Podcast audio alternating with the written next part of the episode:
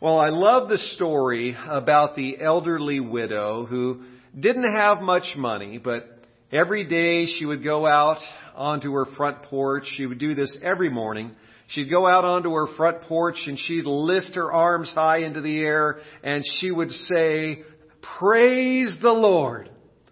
Well, she did this day after day. Her neighbors got used to it. In fact, her neighbors kind of liked it. They just could almost set their watches by her coming out every morning, lifting her arms and yelling, praise the Lord. Well, one day, her house next door was sold and someone else moved in. It was an atheist. And the atheist, after a few days, got a little bit annoyed going out to get his morning newspaper and hearing this lady next door yelling, praise the Lord. And so after a few days of hearing this, he was fed up with that. He was up to here with it. And so he runs out and he says, right after she yells, praise the Lord, there is no Lord. Well, this went on day after day. She would lift her arms and yell, praise the Lord, and he would answer back, there is no Lord. Well, one day she went out onto her porch and said something a little different than usual. She comes out on her porch and she lifts her hands and says, Lord, you know, I'm almost out of food. I'm starting to get a little worried here, but praise the Lord. And the atheist yells back, there is no Lord. She comes out the next day, lifts her arms and says, Lord, I'm completely out of food now. I'm starting to get worried again, but I know somehow you'll take care of me. Praise the Lord. And he yells back, There is no Lord. Well, the lady comes out on her porch the next morning and she can't believe her eyes. She looks down on her porch and there are three bags filled with groceries.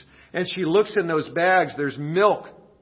There's cereal. There's lunch meat. There's cheese. There's eggs. Everything she needed is in those bags. And she is so excited, she lifts up her arms and says, Lord, you provided all these groceries. Praise the Lord. And guess who was waiting next door? He jumps out from behind a bush and says, Ha! The Lord didn't give you those groceries. I did. Well, the lady lifts her arms again and says, Praise the Lord. You bought me all these groceries, but you made the devil pay for them. Well, there is a lady who no matter what she went through, found a reason to be thankful. Amen? And so that's what we're aiming for this month. No matter what you're going through, no matter what obstacles you face, no matter what problems you encounter, there's always a reason to be praising the Lord. Our theme verse this month will be 1 Thessalonians 5 verse 18. Give thanks in all circumstances, for this is God's will for you in Christ Jesus. Say that with me. Give thanks in all circumstances, for this is God's will for, for you in Christ Jesus. By the way, I'm getting over a little cold, so if my voice cuts out on occasion, you just fill in the blanks with the, what word is missing. Sometimes it gives out a little, little on me today. So this is our theme verse, 1 Thessalonians 5:18. I want you to hear this verse so clearly this month, and I want you to hide this verse on your heart. I want you to memorize this verse. For some of you, you may say, I, I haven't memorized a Bible verse in years. That's okay. You're going to memorize this one. In fact, some of you can memorize it right now. It's so simple and powerful and short.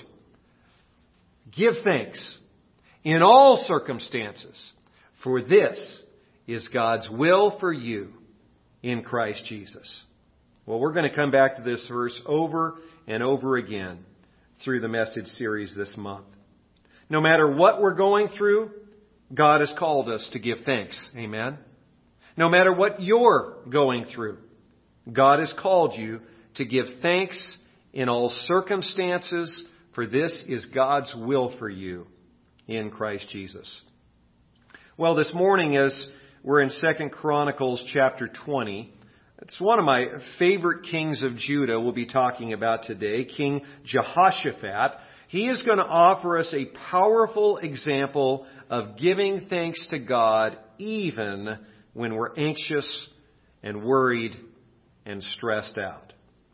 Well, the events of Second Chronicles chapter 20 took place around 850 BC. It had only been about 70 years since the nation of Israel had split in two, ten tribes in the north that we usually refer to as Israel or Ephraim, and then two tribes in the south that we normally refer to as the kingdom of Judah.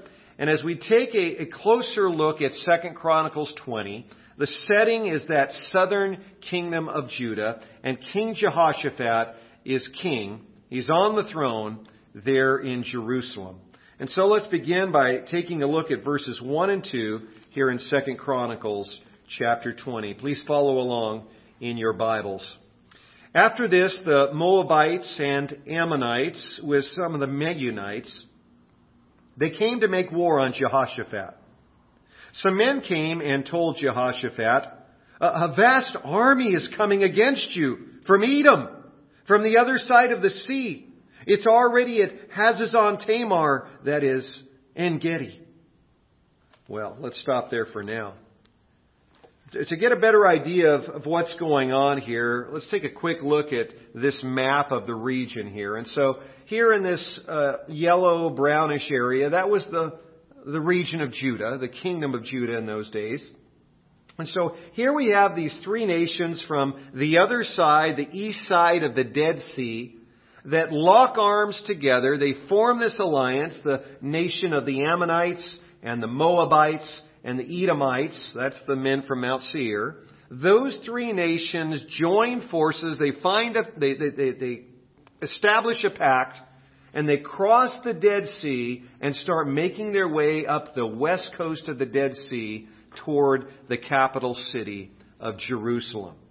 And so this message is given to King Jehoshaphat, and he, this message goes like this. Hey, they're already at En Gedi. They've already conquered En Gedi. And of course, Jehoshaphat is alarmed because En Gedi, it's hard to tell from the map here, but En Gedi was just about 50 miles south of where Jehoshaphat was, there in the capital city of Jerusalem. So 50 miles, that's not very far. That's like the distance between Victorville and Corona.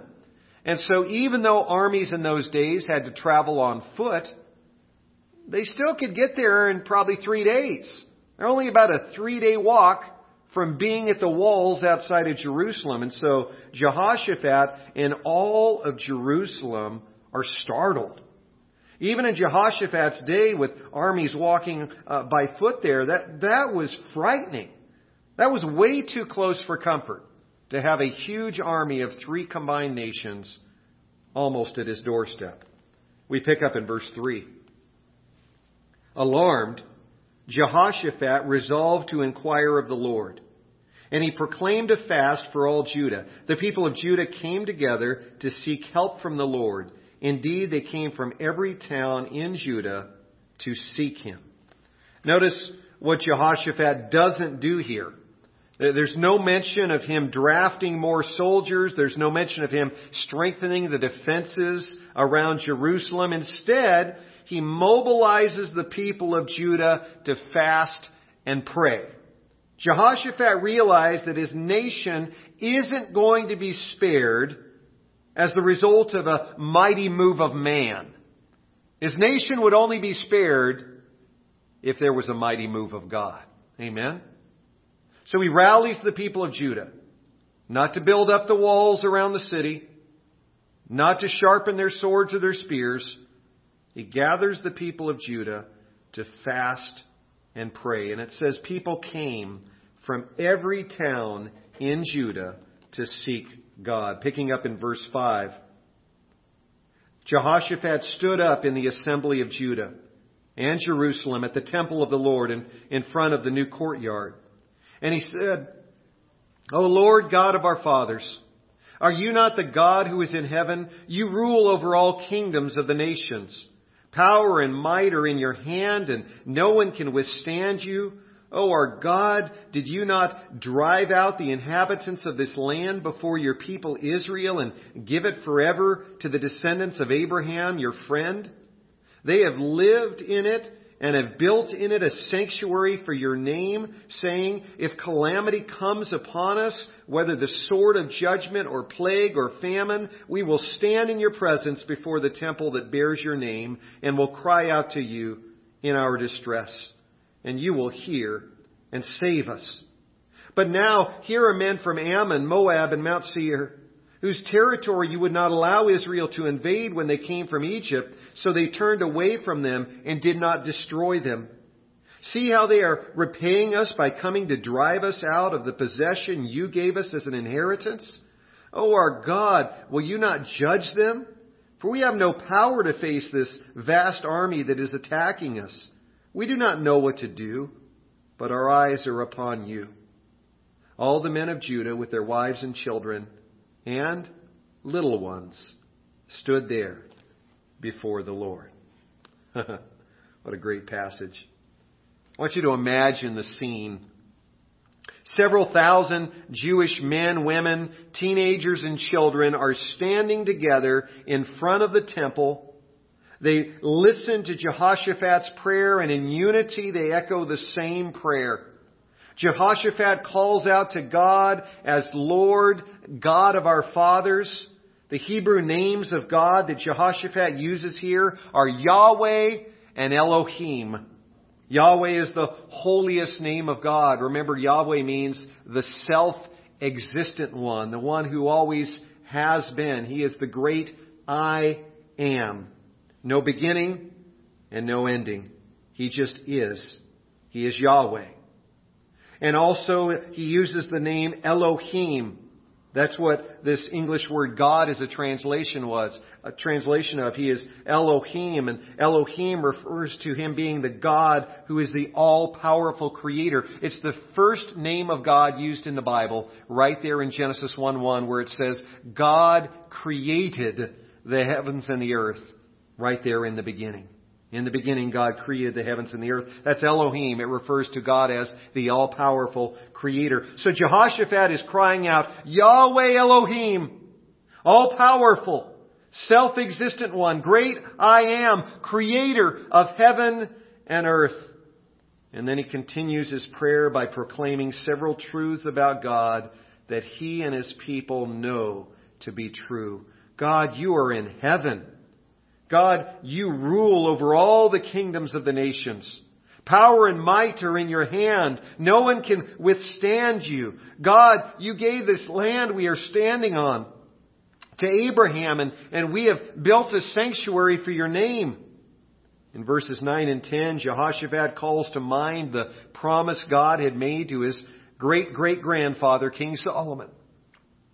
Here we have Jehoshaphat on the throne. He was the great great grandson of King Solomon who had built that temple they were all standing in front of. And remember what God had promised Solomon about a hundred years earlier there in 2 Chronicles chapter 7 verse 14. God had said, If my people who are called by my name will humble themselves and pray and seek my face and turn from their wicked ways, then will I hear from heaven and will forgive their sin and I will heal their land. And so Jehoshaphat calls out and says, God, you remember that promise you made. Certainly you do. You made my great great grandfather that promise. And so we are leaning on that promise right now. We are in distress and we are crying out to you for help. In verses 10 through 12, Jehoshaphat lays out their predicament before God. He confesses the cold, hard facts of the matter. We have no power to face this vast army that is attacking us. And we don't know what to do. And then the key words, but our eyes are upon you. Wouldn't that be a, a, a, glorious, refreshing breath of fresh air? For the leader of the United States, at any point in time, to stand before the people of our nation and say, we are powerless to face this enemy. We need the Lord our God to intervene. Here we are, we face this problem and we don't know what to do. We need the Lord our God to show us what to do. This was a humble, humble leader. There in front of his people freely admitting that he was powerless to help their nation and he was clueless as to how to fix this problem. And so he knew that they badly needed to lean on God. One of the classic books on prayer was written in 1931 by the Norwegian theologian named O. Hallesby. And I want you to listen to this excerpt from what he says about prayer in his book. He writes, Prayer and helplessness are inseparable. Only those who are helpless can truly pray. Listen, my friend. Your helplessness is your best prayer.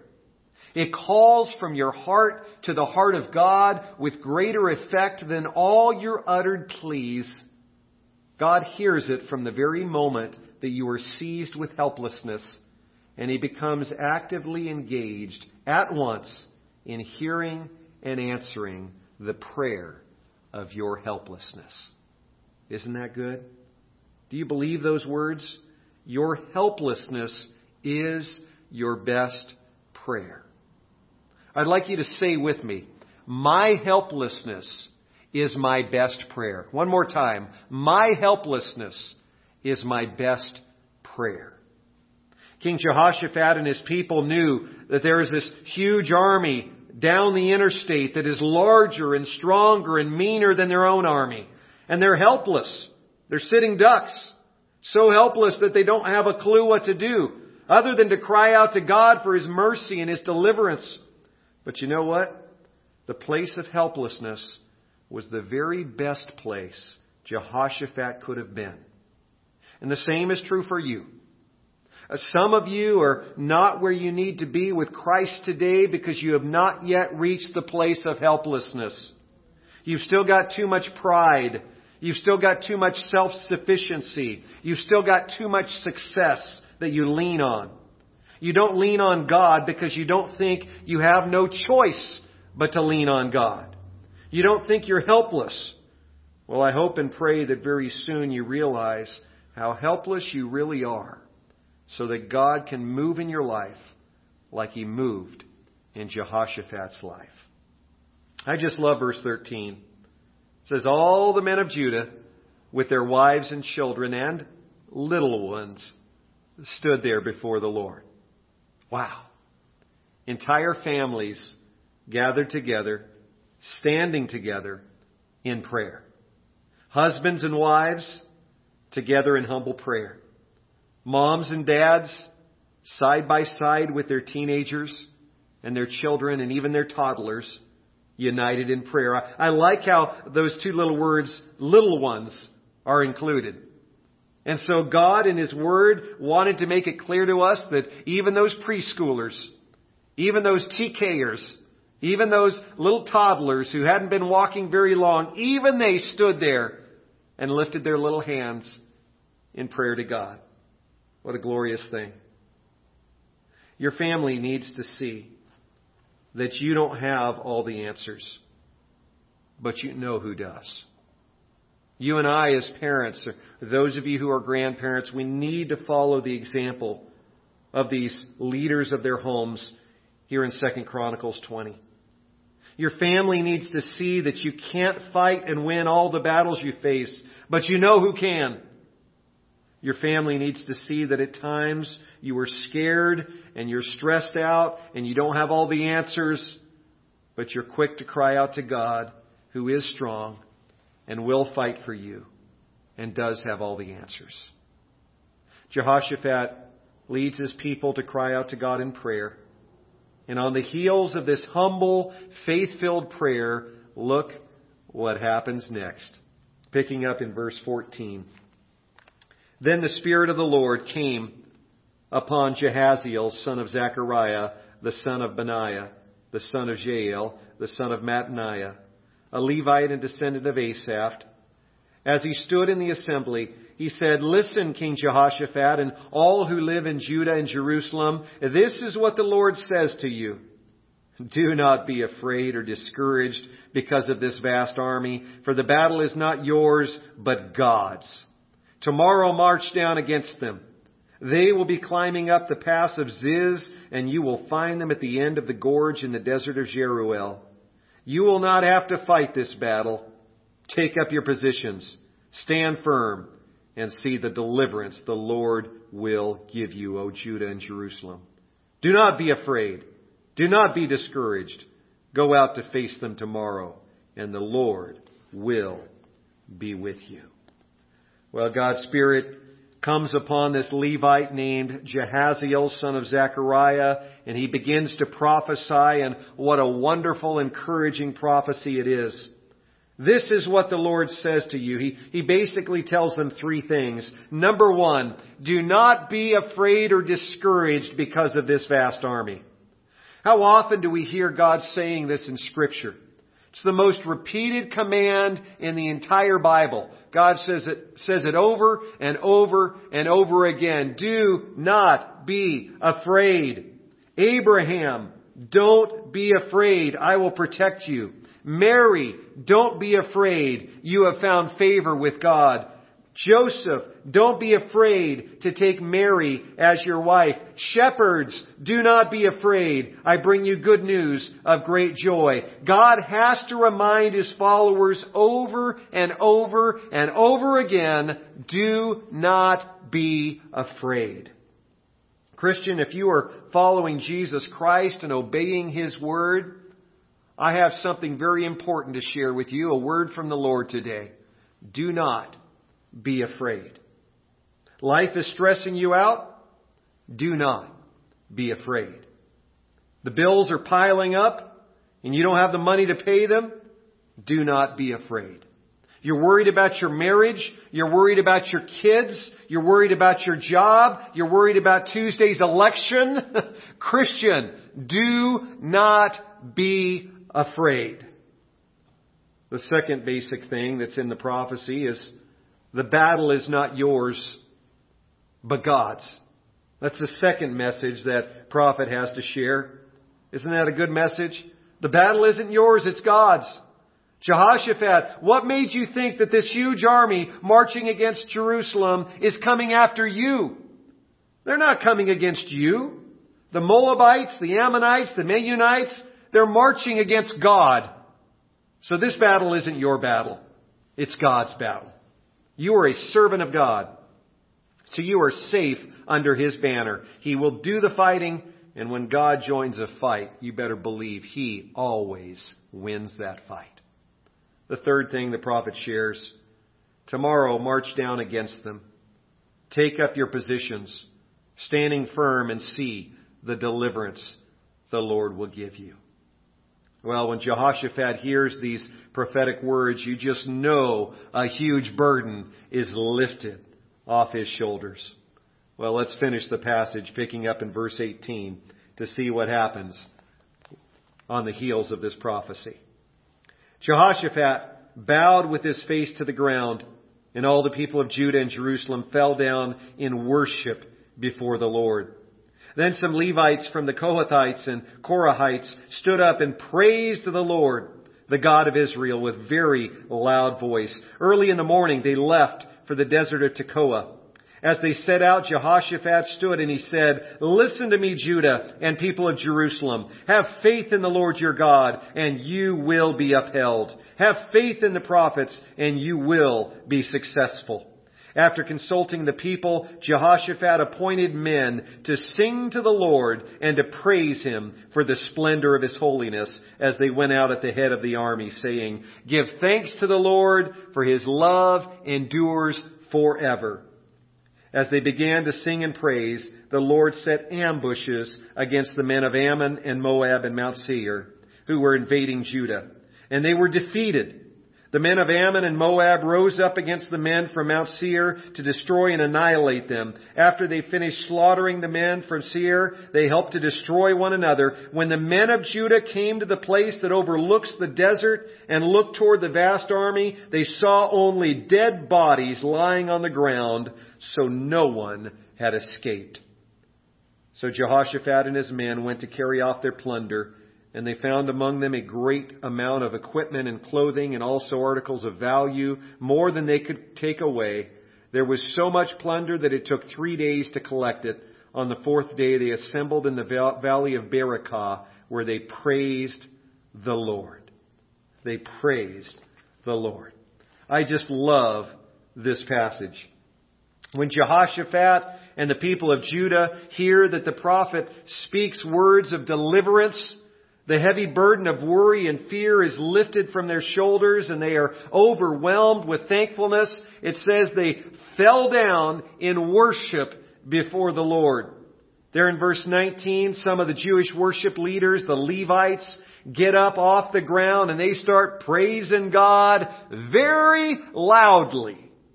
Verse 20, early in the morning, Jehoshaphat and the men of Judah, they get up, they waste no time, they're not sleeping in, they're not twiddling their thumbs, they get up early and they start marching. They start marching toward their enemy. But before they leave, Jehoshaphat gives them a spiritual pep talk. He says, listen to me. Have faith in the Lord your God. You will be upheld. You will be successful. And then Jehoshaphat carries out one of the most unorthodox military strategies in the history of warfare. Most generals would put some of their best soldiers at the front, at the head of their army. Maybe some of their best uh, slingmen, or maybe some of their best spearmen, maybe some of their best foot soldiers, but not Jehoshaphat. He puts his praise team on the front lines. Isn't that awesome? he starts his army marching. At the head of that army is his praise team, his men's choir. And they're singing praises to the Lord, and all the guys with their weapons are falling in behind the praise team. I love the wording in verse 21. Jehoshaphat appointed men to sing to the Lord and to praise Him for the splendor of His holiness. And we even have some of the lyrics from their song recorded for us in verse 21. Give thanks to the Lord for His love endures forever. Now it's one thing to talk about how important it is to thank and to praise God. But most of us want to know, does praising God actually do any good? Does being thankful actually work? Well, it certainly worked for King Jehoshaphat and Judah.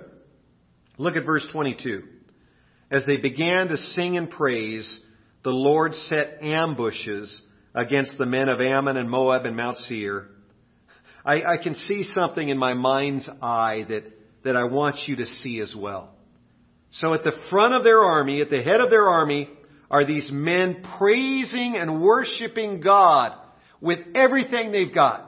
They're belting it out to God, praising Him, singing to Him, worshiping Him. And as they praise God, as they are thankfully worshiping God, I want you to envision in your mind that their praise is propelling the Spirit of God ahead of them onto the battlefield.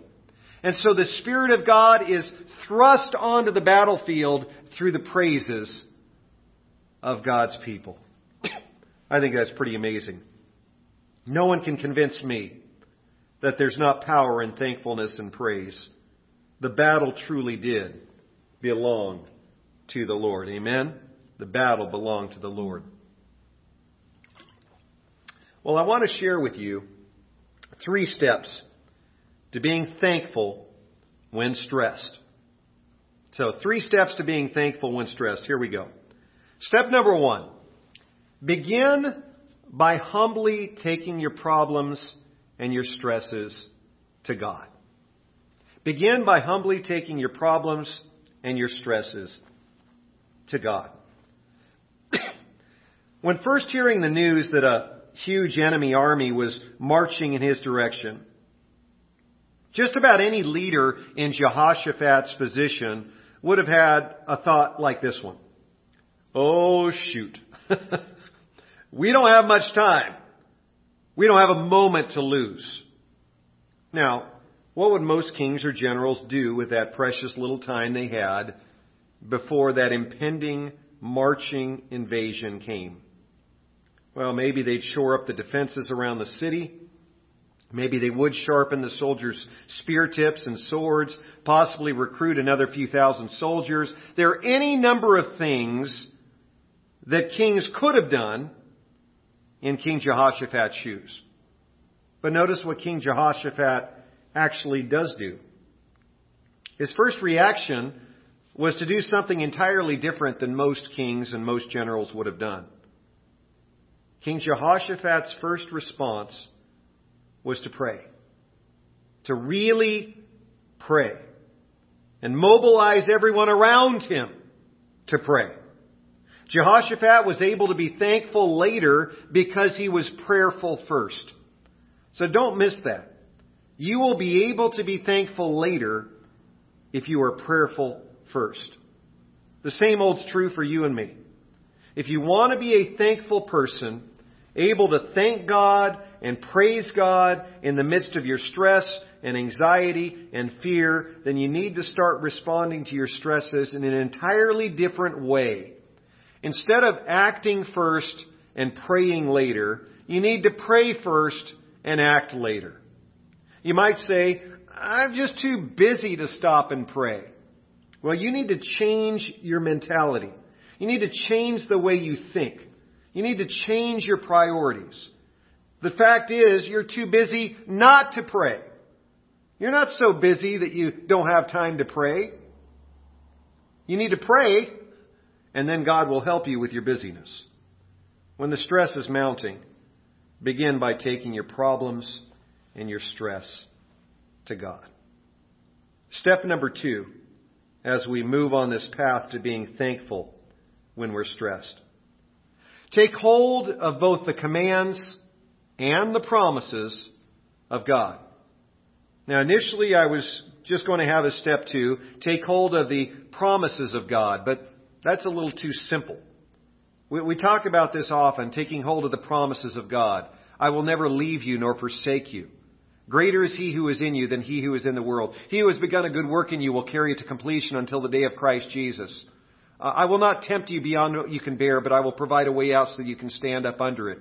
I will work all things together for good for those who love me and are called according to my purpose. I can do all things through Christ who gives me strength. We talk often about these promises, but God was reminding me as I was typing this out, it's not just about taking hold of His promises, we also have to take hold of His commands.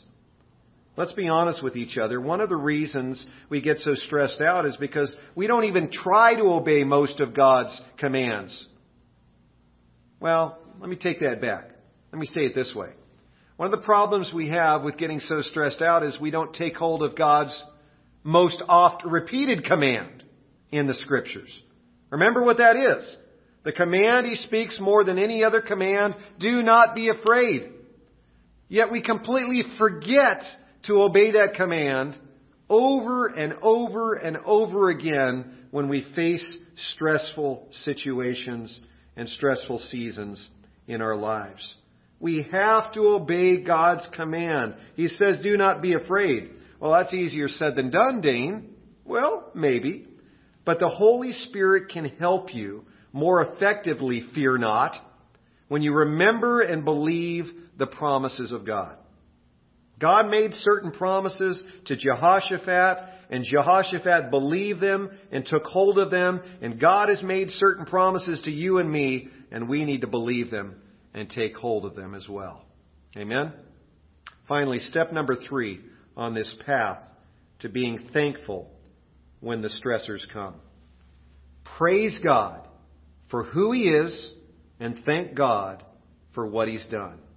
It will feed your faith and lower your anxiety. Let me say that one more time.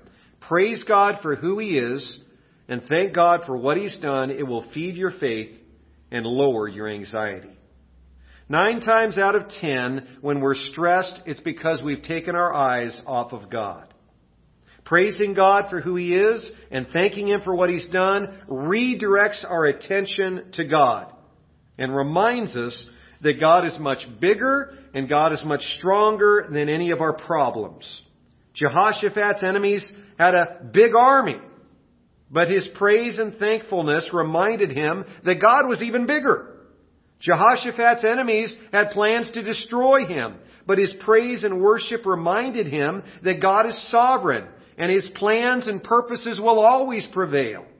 That being the case, there was always always, always something to praise and thank God for. The famous 17th century Bible scholar Matthew Henry was once mugged by thieves, and they robbed him of his wallet, left him a little bit beat up. I don't think he was badly hurt, but you know, when you're mugged, you know, it, it leaves you pretty shaken. It's amazing what he wrote in his diary later that day. Here's what he wrote. let me be thankful. First, because I was never robbed before.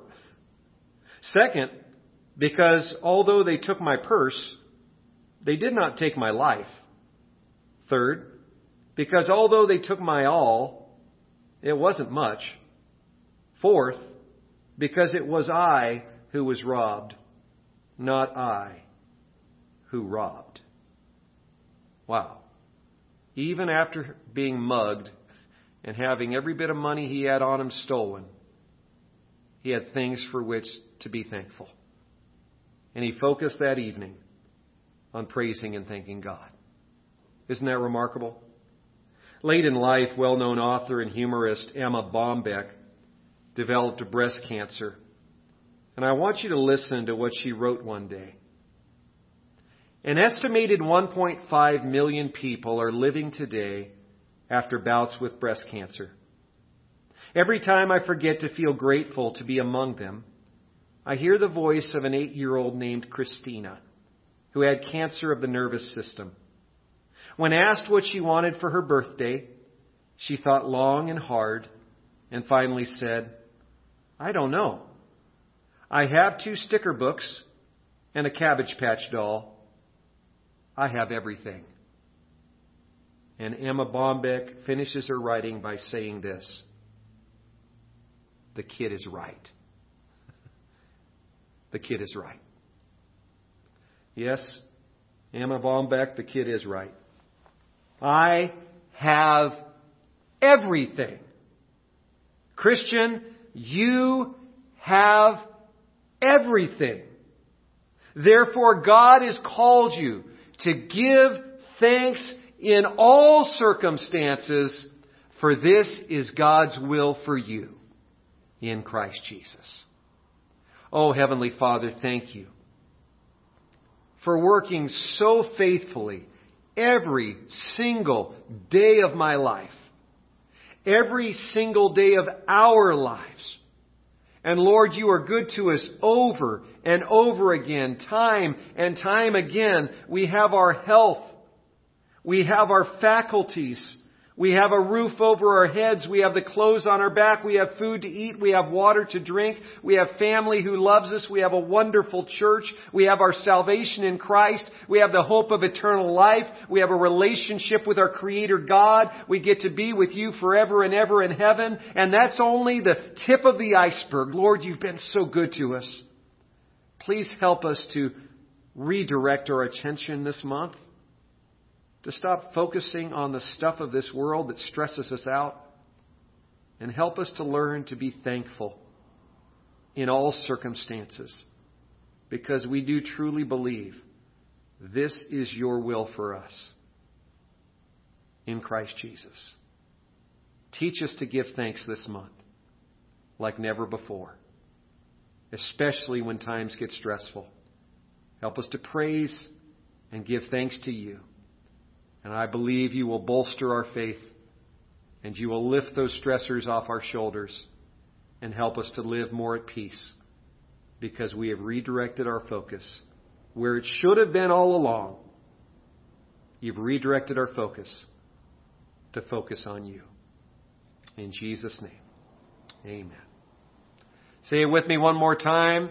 Give thanks in all circumstances for this is God's will for you in Christ Jesus. May God bless you as you walk in gratitude and thankfulness this week.